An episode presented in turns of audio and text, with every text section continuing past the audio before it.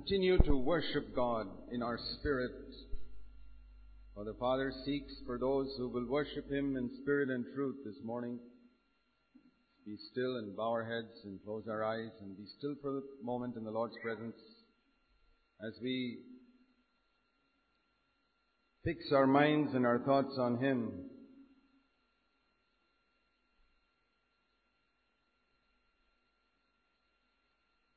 And cast all the thoughts and anxieties and worries of our earthly life, and there may be many of them, aside for a moment and say, Lord, all those things will be solved much better if I can hear you clearly this morning.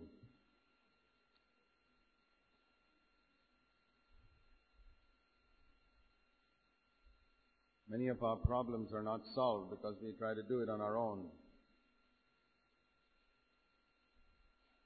Let's give God in first place this morning. And I want you to pray that God will give you a word for your own heart, not a word that you think is good for somebody else. We are here only for three or four days and we don't want to miss what God wants to give us.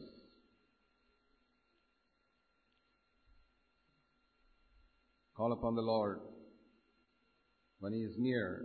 Seek Him when He can be found. We worship you, our Father. You are God Almighty, ruler of this universe. You have given us Jesus Christ, conqueror. Your Son is our head. And we want to live it with the dignity and the humility that is becoming of those who are your sons and daughters. Give us grace to be that. Your mighty power come upon us this morning. Your Holy Spirit move in our midst. We seek you. We wait upon you. Those who wait on you will never be ashamed. Break every fetter, every chain, everything that binds and set us free, Lord. We seek you with all of our heart. O God, give us a word according to our need. We seek for prophetic utterance. We seek that the Holy Spirit will be upon us this morning. Every good and perfect thing comes only from you. Lord, give us revelation, fresh revelation from heaven. Show us that which we have not seen before. We seek you with all of our hearts. In Jesus' name, Amen. Let's take our seats.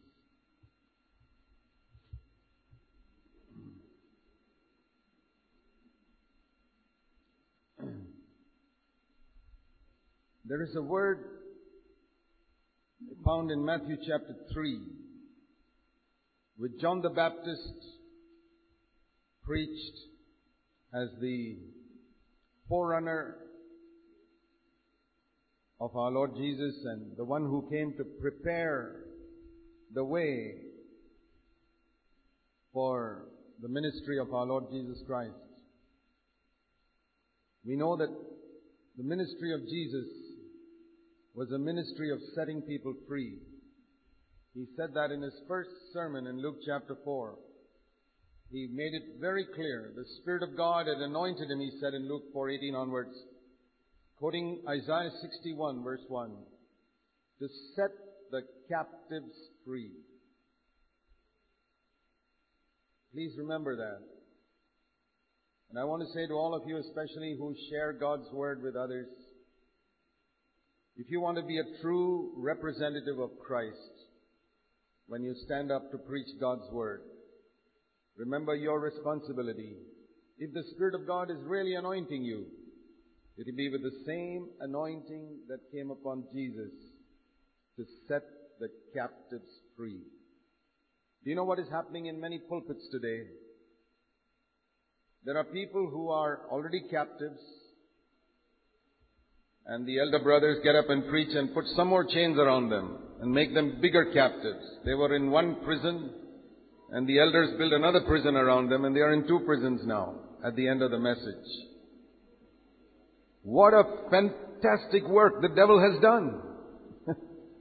I tell you, when I look at the way the devil fools and deceives so many believers who have heard the truths we have preached for 20 years, I tell you, I am amazed at the cleverness of the devil that he makes preachers build prisons for God's people.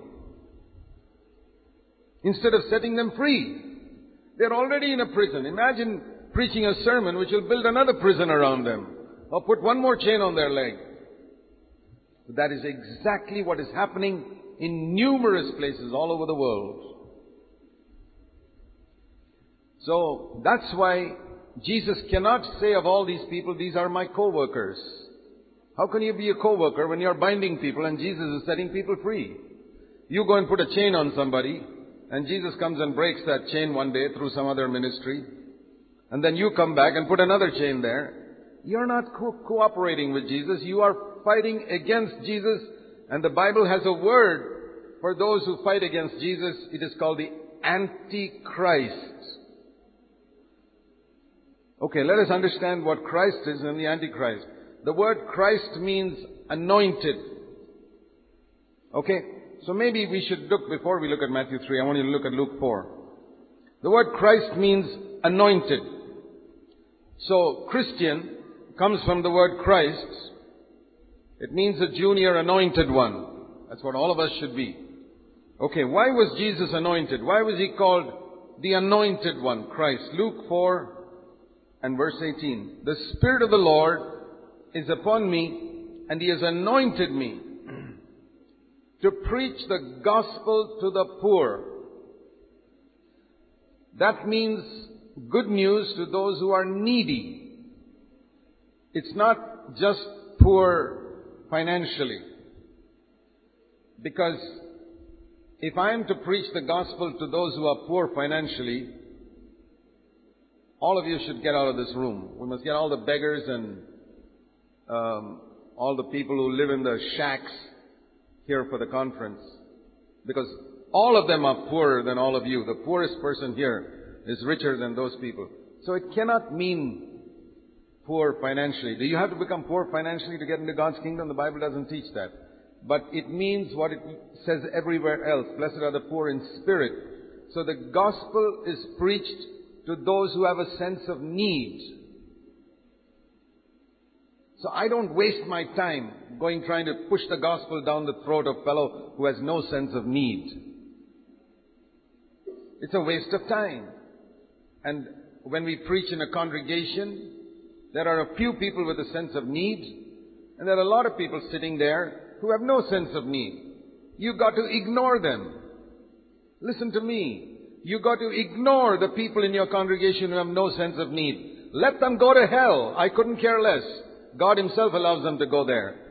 Speak the good news to those in your congregation who have a sense of need. Whatever their salary is is unimportant. Do they have a tremendous sense of need? God, I am the needy one. Speak to them. Jesus spoke to such people.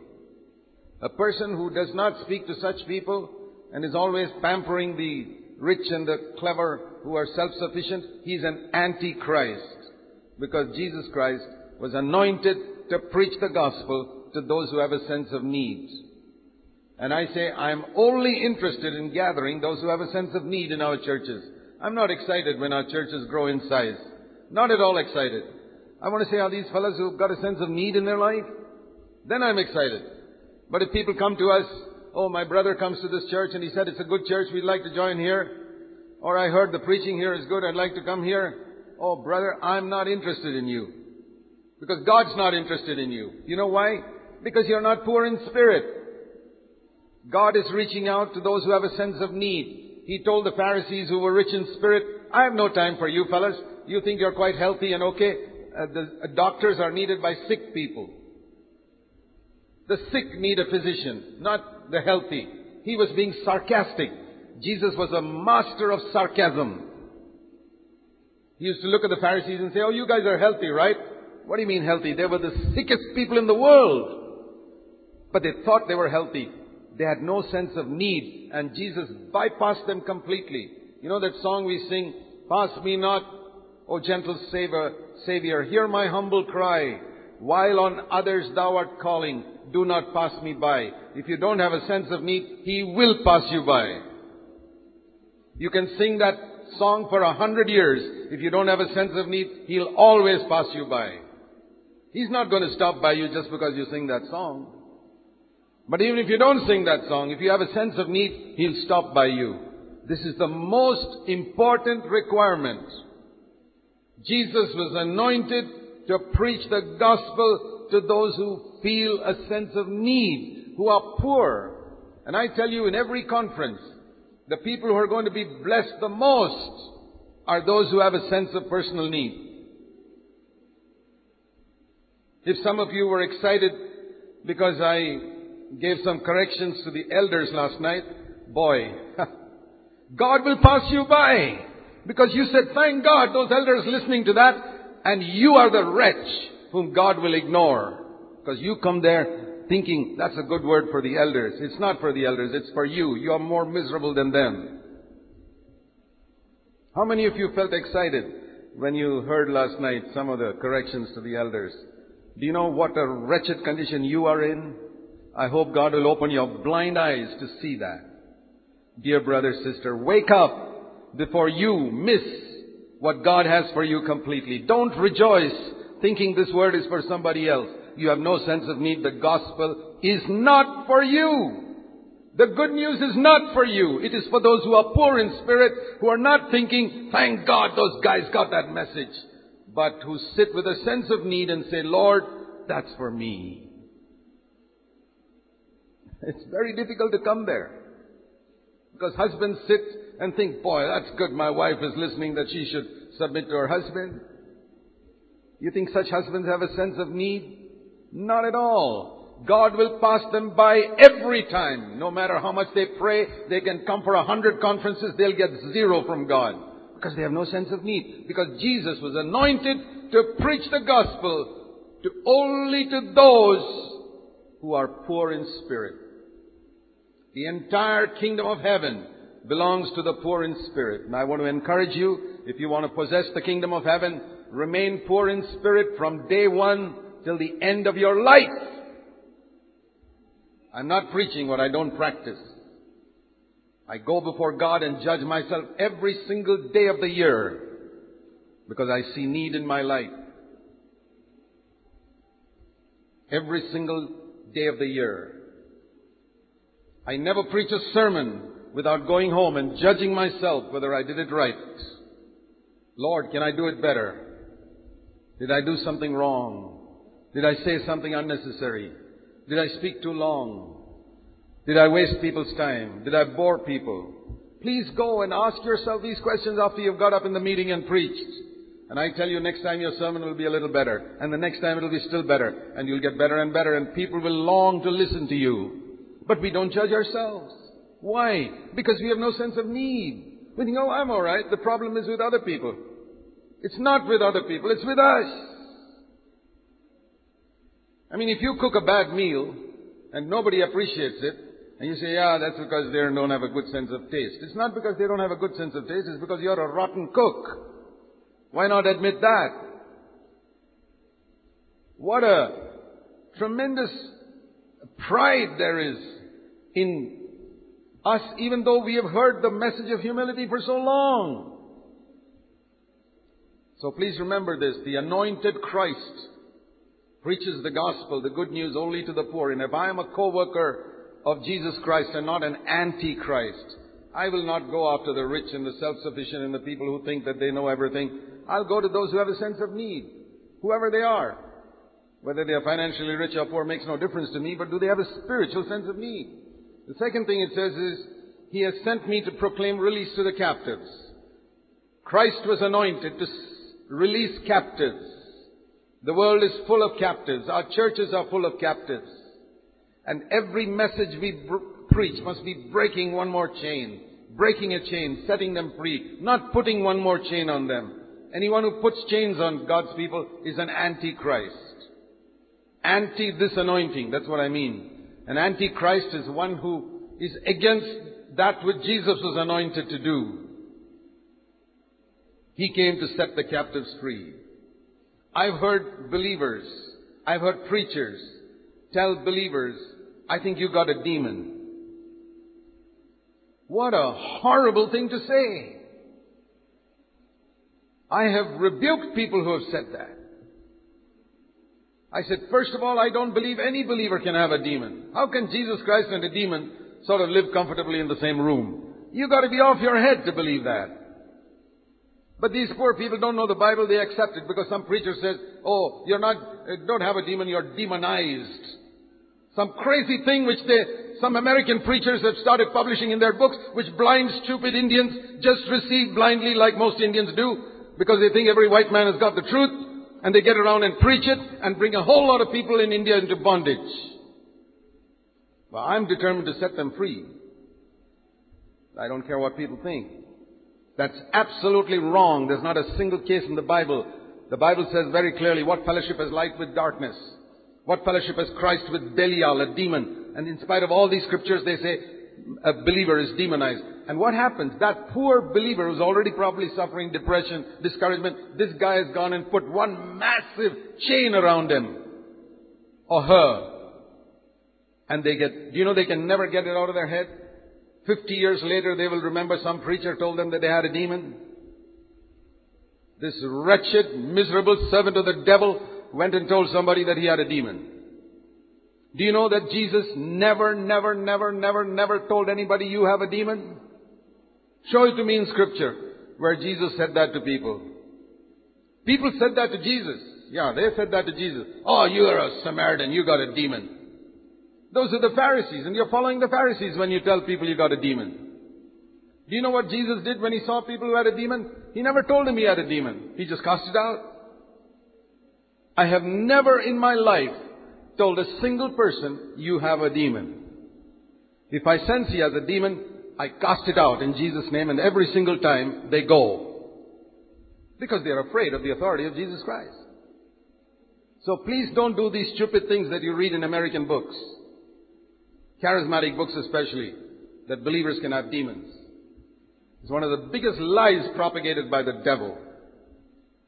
If a person who calls himself a Christian has got a demon, I would say that guy is not even born again. He was never converted. There are lots of people like that who call themselves Christians. 90% of Christians are not born again. But please don't swallow everything that you read in these books that come from the West and all that you watch on Christian television. Get your knowledge from Scripture. Get your understanding from Scripture. See if there's any case like that in the Bible. Please, please, because I'm concerned at the number of people who are being put into bondage with all these false teachings. If you feel somebody's got a demon, cast it out, like Jesus did. Otherwise, just keep quiet and say, I don't have the ability to keep uh, cast out. At least keep your mouth shut. So important. He came to set the captives free, not to put more bondage on people. If you can't set a person free from sin, my dear brother, sister, if you don't have the ability to lead a person to be free from sin because you're not free from sin yourself, at least do one thing. Don't put them under the law and bind more chains on them. Just say, dear brother, I'm also defeated by sin.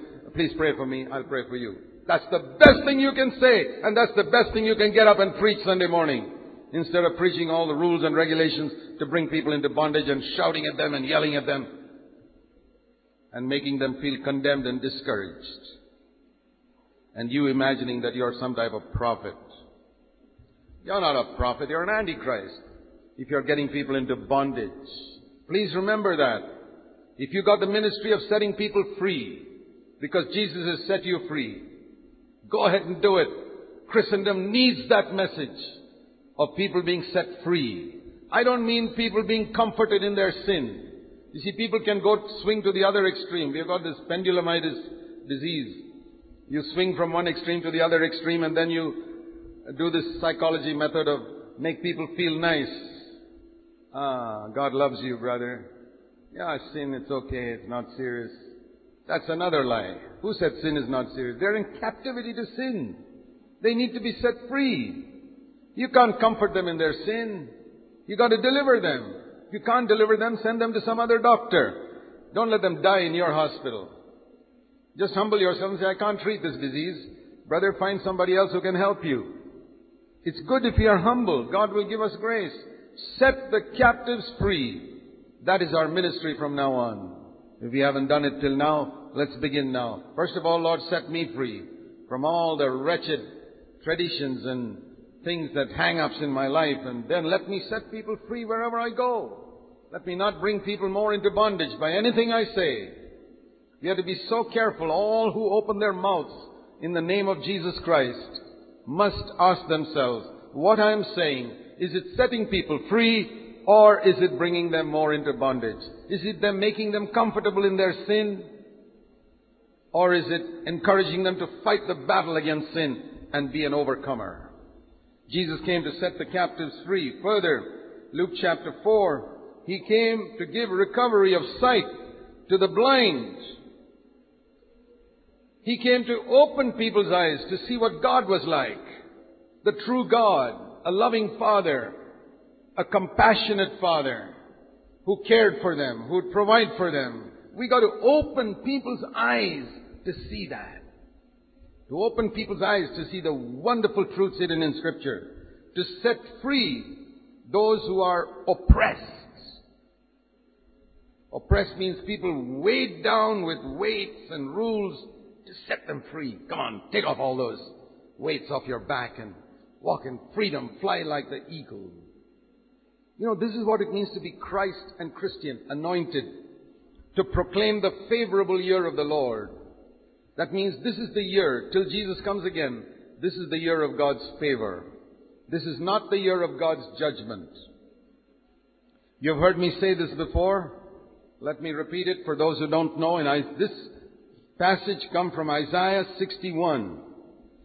And in Isaiah 61, where Jesus was reading this passage in the synagogue in Nazareth, he turned to Isaiah 61 and he read this. And uh, in Isaiah 61 it reads like this. It's a little more expanded there. Uh, he, the Lord has anointed me, verse 1, to bring good news to the afflicted. And that's clearer. Those who have a sense of need. It's not talking about financial poverty at all. To bind up the broken-hearted. People who are broken in their heart because of their sinful life and who are uh, weeping and mourning to encourage them. To proclaim liberty to the captives and freedom to the prisoners and to proclaim the favorable year of the Lord and the day of vengeance of our God. But Jesus stopped before saying and. He stopped in the middle of the sentence and said to proclaim the favorable year of the Lord. And you read in Luke chapter 4, he did not say the rest of that sentence and the day of vengeance of our God. Why didn't he say that? Because the day of vengeance has not yet come. Don't proclaim a day of vengeance today. It has not yet come. This is the favorable year of the Lord. And notice another thing. It's a year, 365 days of favor, and one day of vengeance. That is the proportion. God's love with His judgment. He's 365 times more compassionate than He is desiring to judge. If you are more desirous to judge people than to have compassion towards them, that is the spirit of the Antichrist. A lot of Christians are 365 times more interested in judging others than in having compassion to them. They are 100% Antichrist. Because God is 365 times more interested in showing compassion to them than in judging them. Let's ask, yourself, let's ask ourselves, dear brothers, I'm speaking to those who are poor in spirit. I'm speaking to those who have a sense of their own need. Do you feel that you are 365 times more desirous to judge people than to have compassion on them? You husbands, are you more compassionate towards your wife or quick to find fault with her? You wives, are you quick to find fault with your husbands? That's the spirit of the anti-Christ, anti the anointing. Because the anointing proclaims one year, 365 days of favor, one day of vengeance. That should be the attitude of our heart towards other people. I want to, yeah, there are things wrong in you. If my son is wrong, my child at home is wrong, I want to be strict with him, but I want to be 365 times more compassionate to him as well. That's Christianity. That's the anointing. And that's how we should proclaim the message. And Jesus stopped in the middle because the day of vengeance, the day of judgment has not come yet. So we must not threaten people that today is the day of judgment. It's appointed unto men, what's the rest of the verse? Once to die, and after this, Hebrews 9.27, the judgment. Listen to it again, Hebrews 9.27. It's appointed unto men once to die, and after this the judgment. Now question. When does God judge people? Before they die or after they die? When? After they die. When do you judge people? Before they die or after they die? So are you anti-God or pro-God? You tell me yourself. That's what I mean by antichrist. God waits till a person dies because he's compassionate, but you are so holy that you say, I can't wait till the fellow dies, he's got to be right right now. God says, give him a few more days, he may change. Think of that fellow who hung on the cross. I think everybody would have given up hope for him. I thought at least before he is condemned to death, the guy will be saved. Now there's no hope for him. From childhood, I've been telling his mother and father, don't bring him up like that. And I saw how he became a wretched thief, a murderer. Now he's on his way to hell. But Jesus didn't give him, give up hope and saved him at the last minute. Before he went to hell. That's how God is. Praise the Lord. I thank God this is my Father. He's got hope for a person right up till the last minute when everybody else has given up hope for him. They see that thief carrying the cross and they say, see, I told you, this is the final end of such people. It was not the final end as far as God is concerned. Don't give up hope. I give up hope for a person when he dies. And that also sometimes you're not sure they're dead. Sometimes they're only in a coma or something. When the coffin is nailed, buried underground, ah, then I think he's really dead now. I give up hope. But till then I don't. I don't care how deep he has fallen. I don't care how many stupid mistakes he's made in his life. God has got hope for you, my brother, sister. Even when men give up all hope for you, when your elder brothers have given up hope for you, God's got hope for you. Because He's compassionate. That is the message of the anointing. That's how we are to set people free. Now we turn to Matthew chapter 3. Matthew chapter 3.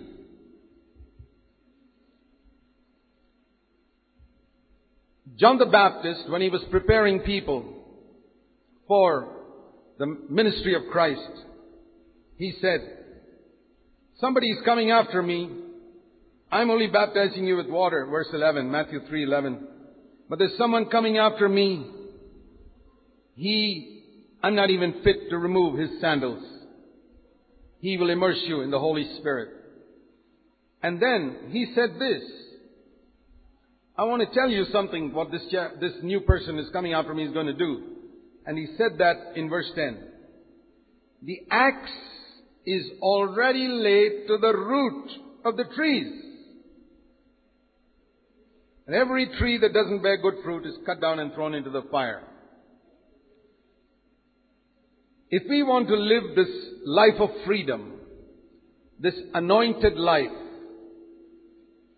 we must allow Jesus to lay the axe to the root of another life that we have got from Adam.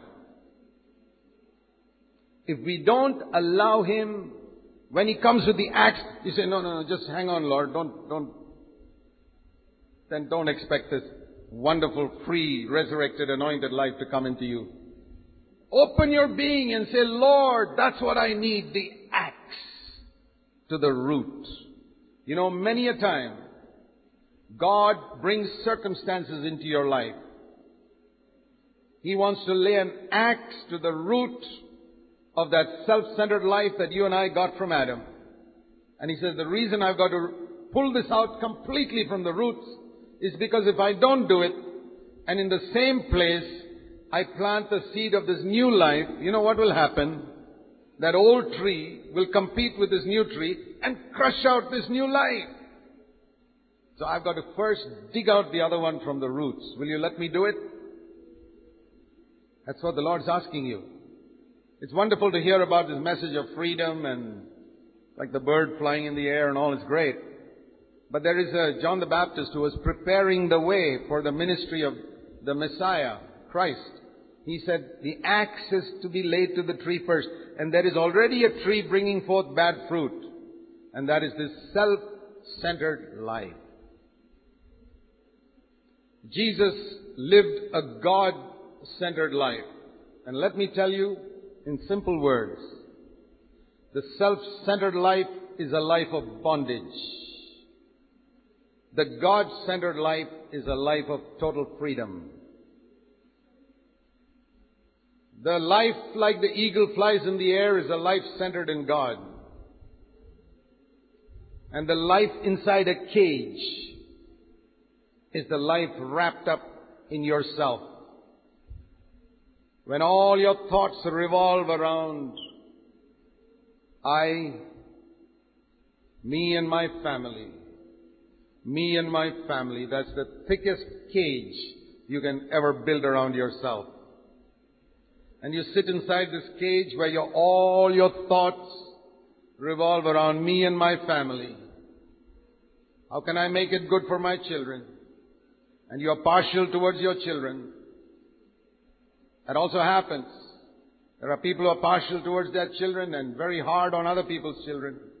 That's the biggest cage you can put yourself and your family in. I saw that years ago. And I said I'd never do it. I'll never be partial towards my children in any area. I will never let my thoughts revolve around me and my family the whole time. I'm not going to build a cage for me and my family. I'm going to set them free in Christ. But the whole world says, no, no, no, no, don't do that. You take care of yourself and your family. Like they say, take care of number one. Number one means myself.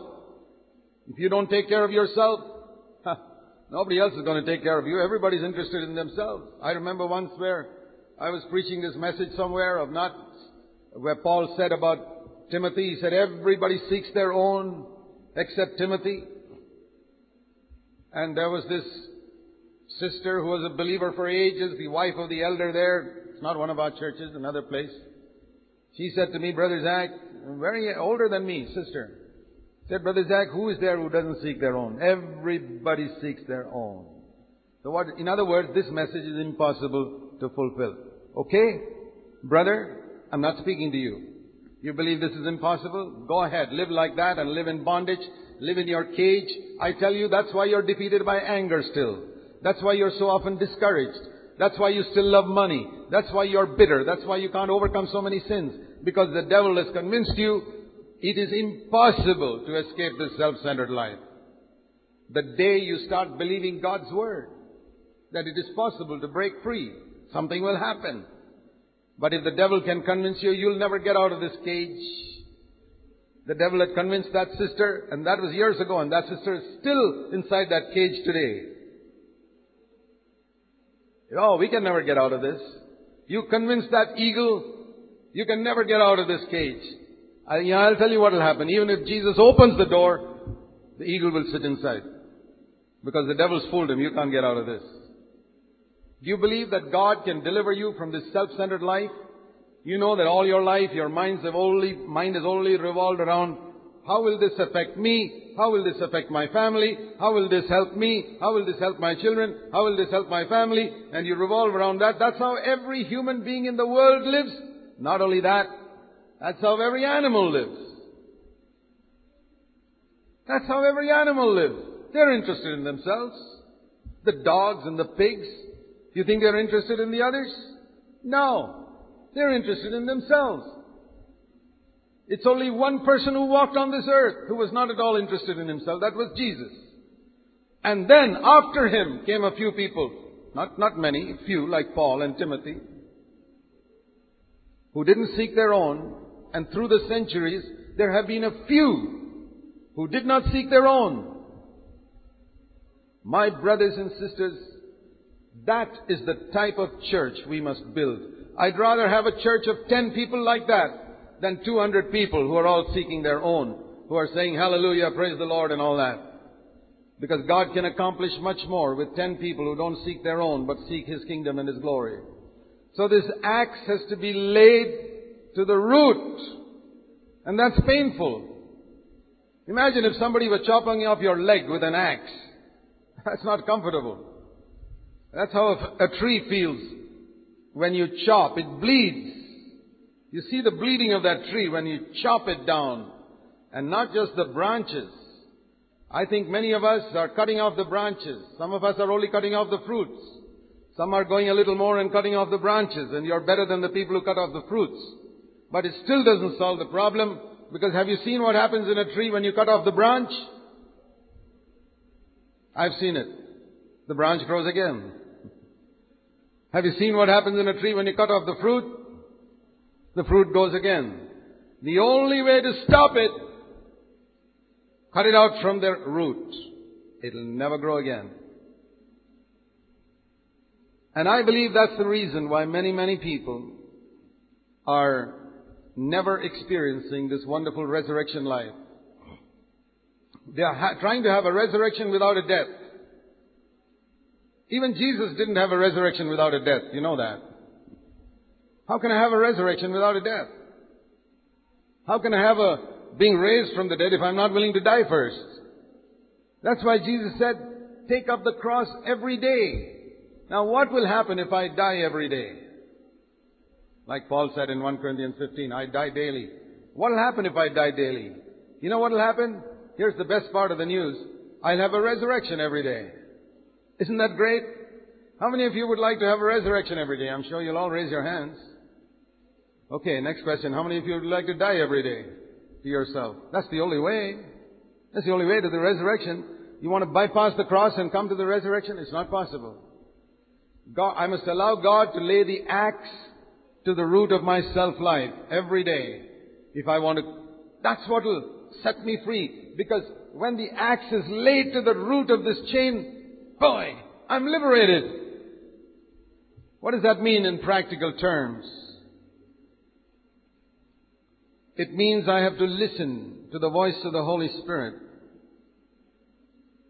You know, the Holy Spirit, you couldn't live this life in the Old Testament. And I'll tell you why. I mean, even Hinduism teaches self-denial and they were preaching it 1,000 years before Christ was born. You know that Hinduism was preaching self-denial 1,000 years before Christ was born? A lot of great philosophers have preached self-denial. That's an old religion. It's not a new religion. But Jesus was the only one who said, it's something more than self-denial. You'll have my Spirit, the Holy Spirit within you. Otherwise you can deny yourself for ages. You'll never become spiritual. You'll just become proud that you're better than everybody else. But the Holy Spirit, when He comes in, He will prompt you. That's why they couldn't do this in the Old Testament because they didn't have the Holy Spirit within. The Holy Spirit will tell you what to do in each moment. You know that verse in Isaiah 30, 21, which says, Your ears will hear a word behind you saying, No, not this way, this way. Not to the right, but to the left. And I'm not talking about driving your scooter and the Holy Spirit telling you where to turn. For that you better have a map. But I'm talking about something more important than finding your way in a town. I'm talking about finding your way through life. Where you don't have a map. Where the Holy Spirit says, no, don't open your mouth now. Keep your mouth shut. Turn left. When you want to turn right and give that person a piece of your mind, maybe your wife or your husband, and the Holy Spirit says, no, turn left. You listen to that voice. Or the Holy Spirit says, no, I know you spent a long time writing that letter, but don't post it. How many of you had the experience spending a long time writing a letter and the Holy Spirit says, don't post it? Do you know the number of times I got that experience? I spent hours writing a letter and the Holy Spirit says, don't post it. or maybe I have to correct something. I say, okay, I correct it, correct it, correct it, number of days, and God, the Lord says, don't mail it. I finally tear it up. And I haven't regretted it. I tell you, listen to the voice of the Spirit. They never had this in the Old Testament. So often, we don't listen to that voice and our self-life is preserved. When God is trying to lay an axe to the root of a tree. I remember reading in a story of one of Watchman Nee's books. He felt it was right once to go and correct a certain brother who was wrong in his church and he walked right up to his house and as he was about to knock at the door of his house, the Holy Spirit said, put your hand down and go home. He was just about to knock at the door. he had come that far. And he listened to the voice of the Holy Spirit and walked home. And that brother never even knew that watchman Nee had come to his house. I'm not surprised that God used a man like that. Was willing to turn back at the last minute. God said, no, don't do it. Oh, I want to be like that. I want to be sensitive to the voice of the Spirit when He says, turn back. Don't go there. Uh, no, that's not the time to read the book now. It's time to pray a little. Seek my face. Put that down. And, or don't say that. Or say something else. And when you listen to the voice of the Spirit, you know, that great desire that you had to do something is killed. Great. The axe is laid to the tree of your strong self-will. You want to say that. You say, well, if I don't say it, my husband will keep doing that stupid thing again and again. Keep your mouth shut. God can teach him better than you. If I don't say that, my wife will go and do that stupid thing again. Just keep your mouth shut. Relationship is more important than some wretched thing in the home. The Holy Spirit knows that. So often we destroy relationships because we want to have it our way. Many a times I have felt this even in speaking God's word where God has said, don't say that. No, there's a better way. Like Paul said, I show unto you a more excellent way. He says in one, of the last verse of 1 Corinthians 12. I will show you a better way, he says. And then he goes into 1 Corinthians 13, that wonderful chapter on love. He says the way of love. That is the more excellent way. And I believe we need to hear that voice many a time. I'll show you a better way. It's the way of love. I'll show you a better way. I'm not saying that I've always found it. And I know in my younger days, I was stupid like all young people are and did and said a lot of stupid things which I regret now. But I never had an older brother who watched over me to correct me. You guys are lucky. You have somebody to tell you. Take advantage of that. You don't have to do the stupid things I did. You can live life in a better way. You know, to listen to that voice which says, you didn't have to say it like that. You could have said that in a more gracious way. Thank you, Lord. Let me remember that next time. But we make the same mistake again. And the Lord says, He doesn't scold us. He says, son, daughter, you know there's a better way. And one day we learn it. And we, when the day we learn it, a little more of the root goes away from our self-life. That's the way to this resurrection life. It's because of this self-centered life that we have a tremendous problem with pride. If you don't allow Jesus to lay the axe to the root of your self-centered life, I'll tell you one thing. There are two sins you'll have a tremendous problem with. One is pride and the other is lying, telling lies. Many, many believers never seem to overcome spiritual pride and telling lies, even after many years of being a believer, because every time God tries to lay an axe to the root, they resist it. They say, no, let me have my say, and then Lord, do what you like. But by the time you've had your say, you've strengthened the root so much. It may take another six months before God lays the axe to the root again. Why do I say pride and lying? Listen. The first two sins that were committed in the universe before Adam committed his first sin of disobedience. Before Adam and Eve sinned, there were two sins committed. One was the sin of pride, and the other was the sin of lying. Both were committed by Lucifer. He was the head of the angels, and he there was no sin anywhere in the universe, a beautiful universe without sin. And one person began to think, I want to be somebody here. And that's how sin came. Whenever you want to be a somebody, you're following the devil. Please remember that. All of you who want to be a somebody in your church, ah, be careful whom you're following. You're just following Lucifer. But he's hidden it so carefully from you that you don't realize you're following a Lucifer when you want to be a somebody in your church. You want to assert yourself in your home. You're following Lucifer. That's what he wanted to be. He wanted to be a somebody in heaven. He wasn't willing to be just what God placed him to be. He already was a very important person, but he wanted to be more important. 6,000 years of man's history has shown numerous examples of people to whom God gave a ministry and they were not satisfied with that. They wanted more. They wanted to be bigger. And God destroyed them. I've seen that happen in our churches through the last 30 years.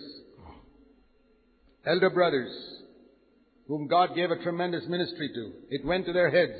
The heads got swollen.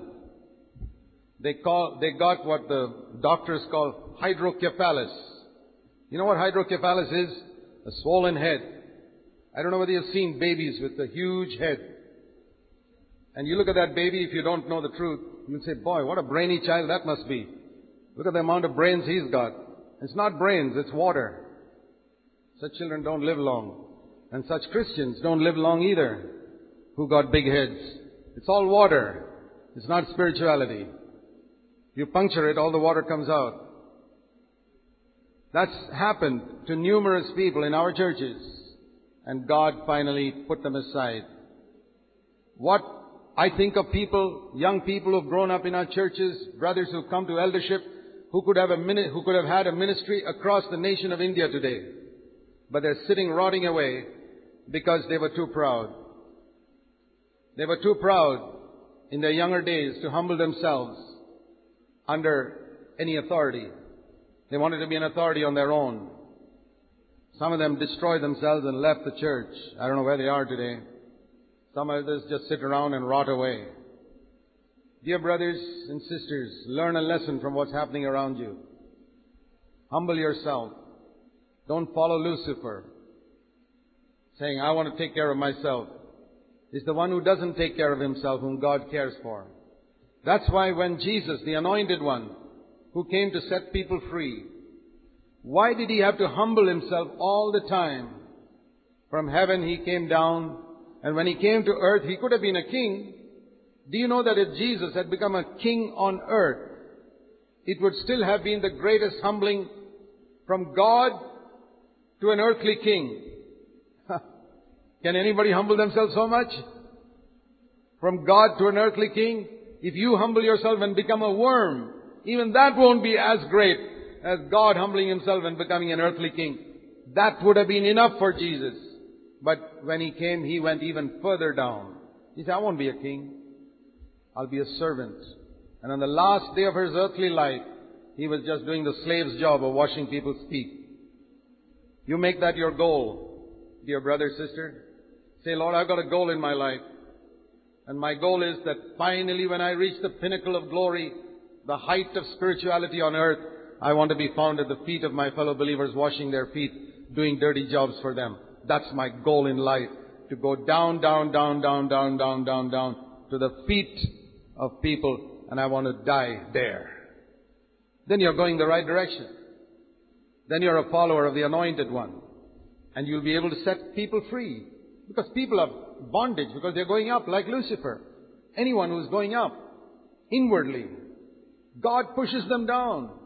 He who exalts himself will be humbled. Let God exalt you. It's God who can set you free like the eagle. But you've got to go down and humble yourself. And this self-centered life doesn't want that. If you have the slightest desire, the slightest desire to show that you're cleverer than another, better than another, when you, in your conversation, if you try to make other people feel small, you go around talking about other people and make them all small in the eyes of others, you're doing the work of the devil. The devil is called the accuser of the brothers. And when you go to different homes in your church and tell them, this is what's wrong with that brother, and this is what's wrong with that brother, and this is the problem with our elder brother, the devil says, let's hold hands a little better. You're doing a great job for me.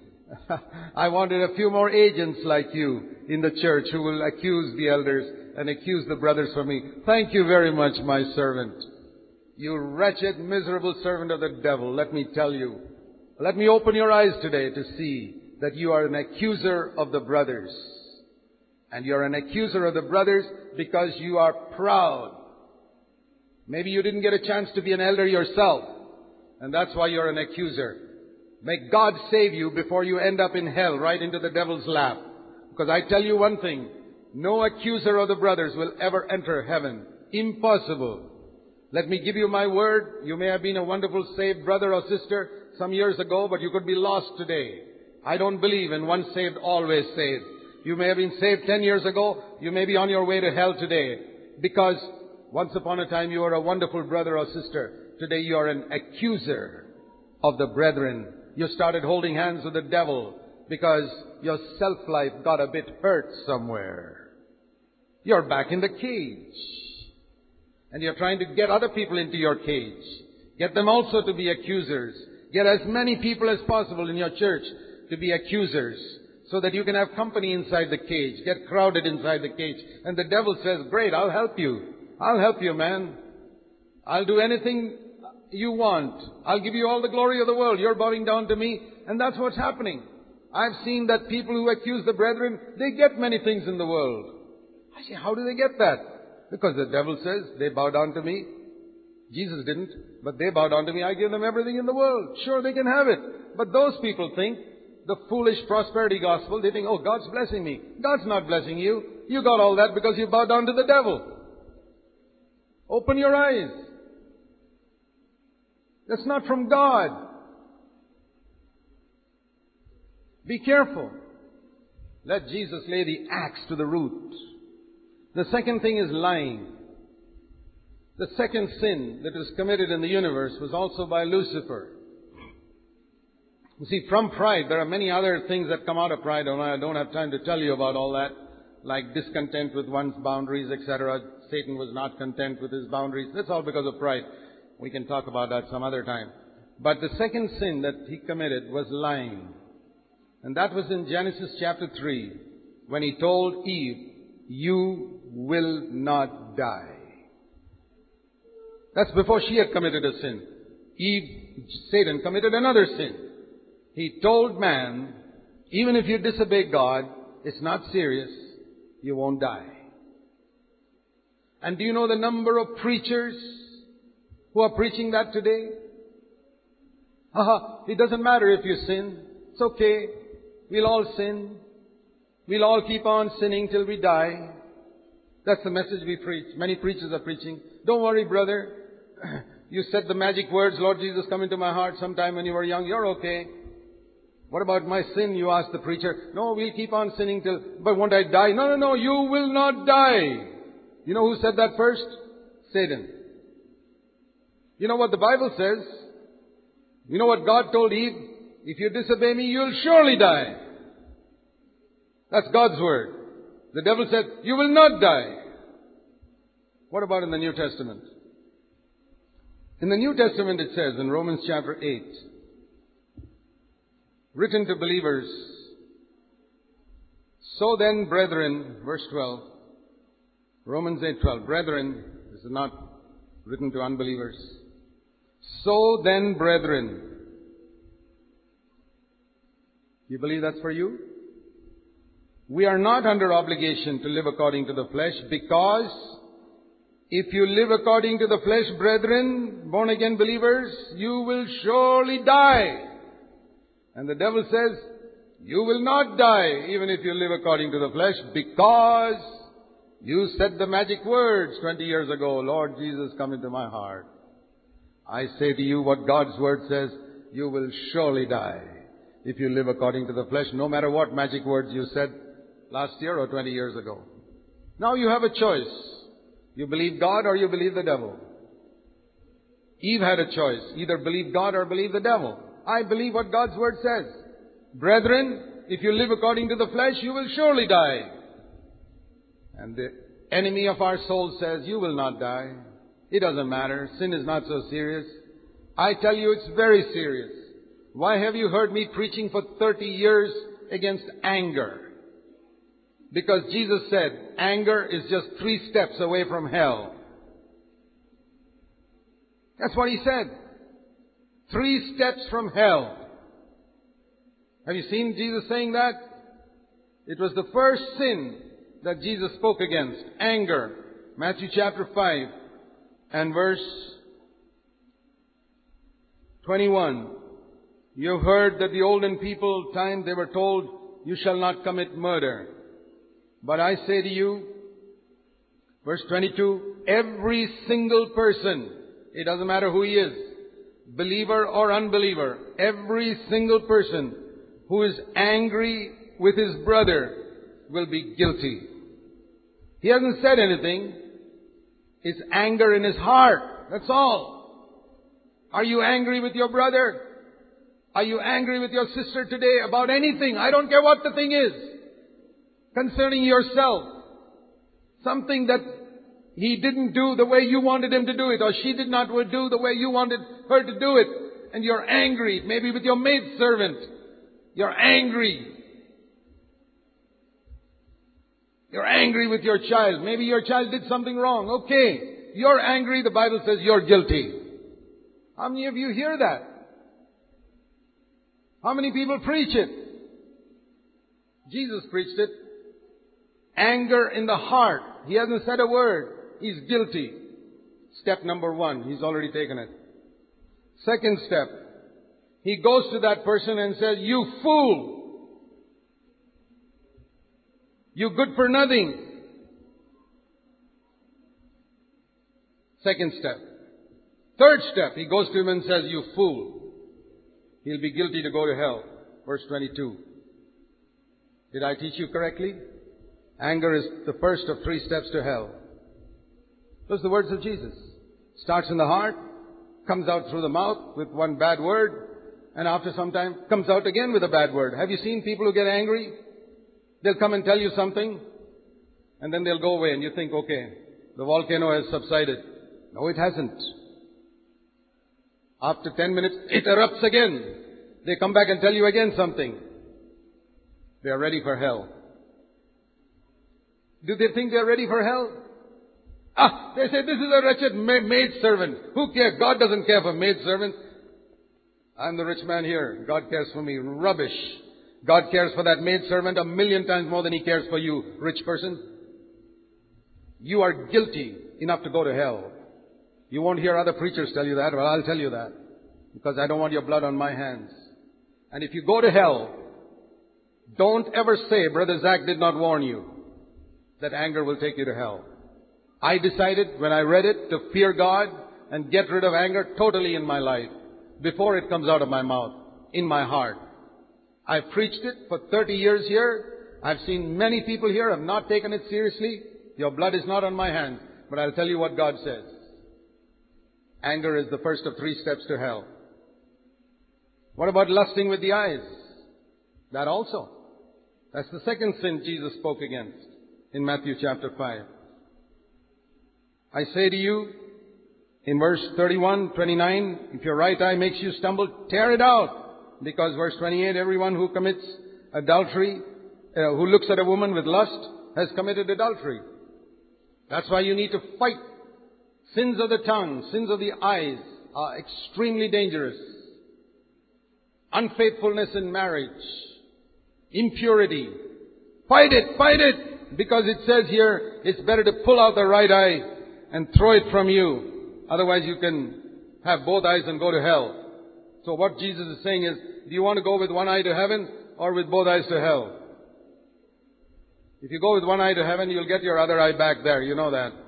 You won't be a one-eyed man in heaven. There are no one-eyed people in heaven. But the meaning of it is that you are so radical. What is the meaning? You know, you can get rid of your right eye and you know you can lust with your left eye also? How many of you know that you can lust with one eye also? You don't need two eyes to lust. What did he mean? What's the spirit of it? The spirit of it is act like a blind man when you're tempted. Act like a blind man as if you've lost your eyes when you're tempted with your eyes. Turn it away. Like David prayed in Psalm 119, is it verse 37? Turn away my eyes, O Lord, from beholding emptiness. Turn away my eyes, O Lord, from beholding emptiness. I want to live in God's kingdom. Allow Jesus to lay the axe to the root. Lying is the other sin. Dishonesty, it's serious. Jesus said there, let your yes be yes and your no no further down in Matthew 5. It's such a serious thing to give other people a wrong impression. God loves those who love the truth. These are areas where we need to allow Jesus to lay the axe to the root and say, Lord, if it takes 10 years to get this root out of my system, get it out. This root of anger, this root of impurity, this root of dishonesty, if it takes 10 years because the root is so deep, take it out, Lord. Boy, imagine if you had started 10 years ago when you heard this message first. Where you'd have been today if you had taken it seriously. Will you take it seriously today? Maybe there's some hope 10 years from now in the year 2015. You'll be delivered.